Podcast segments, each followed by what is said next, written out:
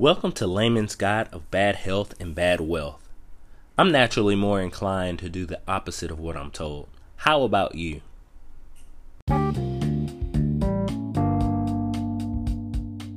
Have you ever wanted something so badly and needed someone's help from your past to get it?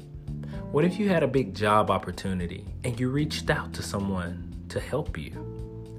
The job market provokes different emotions, especially for those whose skills or location make it difficult for them to market themselves.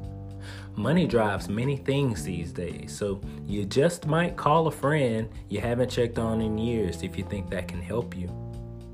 Here's what not to do call them up and try to pick up where you left off in 2010 when you were both just starting out and doing office pranks in the copy room.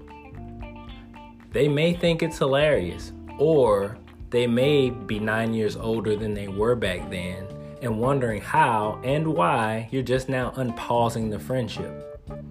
Who are we kidding? It's most likely the former. Talk to them as if you still know who they are. Ask about their family. That should be generic enough.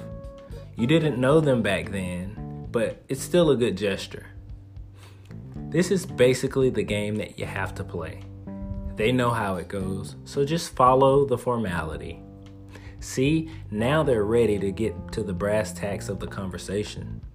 Tell them that you need them to vouch for this new position. It won't be hard, they just have to talk about situations where you've shown leadership on a team and also speak to your character. The fact that it's almost been a decade won't matter. You literally just caught up on everything you two missed out about each other in the last 10 minutes on the phone. That's what technology is for. So basically, have them lie for you because your potential employer won't know how to poke holes in their story. And your former friend, now reunited, will drastically increase your odds of getting that new position. Enjoy your day.